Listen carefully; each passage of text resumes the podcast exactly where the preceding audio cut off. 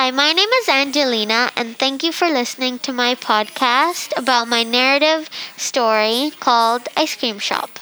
This is how it goes. The warm sun beat down on us. Hurry up, I yelled. The four of us climbed out of the car. I ran to the shop.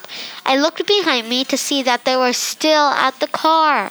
Come on, slowpokes, I shouted. When they finally went in, we all started the search for the right ice cream.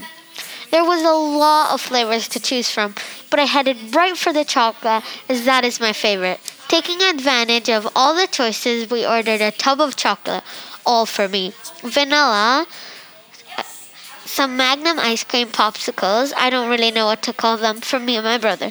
We even got a popsicle that looks like a watermelon, tastes like a watermelon, and is a watermelon. Just kidding on that last part we while we waited patiently for the ice cream to be bagged up and paid for, Dan and I enjoyed our fruity watermelon popsicles. It hit the spot.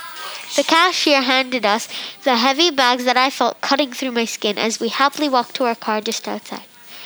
We got to stop here, okay? My dad told us as we stopped at the bank. It was as boring as watching paint dry. As we stepped out, my eyes were closing, and when I was standing, it was the opposite of straight. But I jumped up with joy as I heard we could go back to the house and get to eat delicious, creamy, rich ice cream. We hopped back in the car and drove back home. When we got back, I was eager to leap out and devour the ice cream. Oh no, my dad said with a worried look on his face as he, he opened the trunk.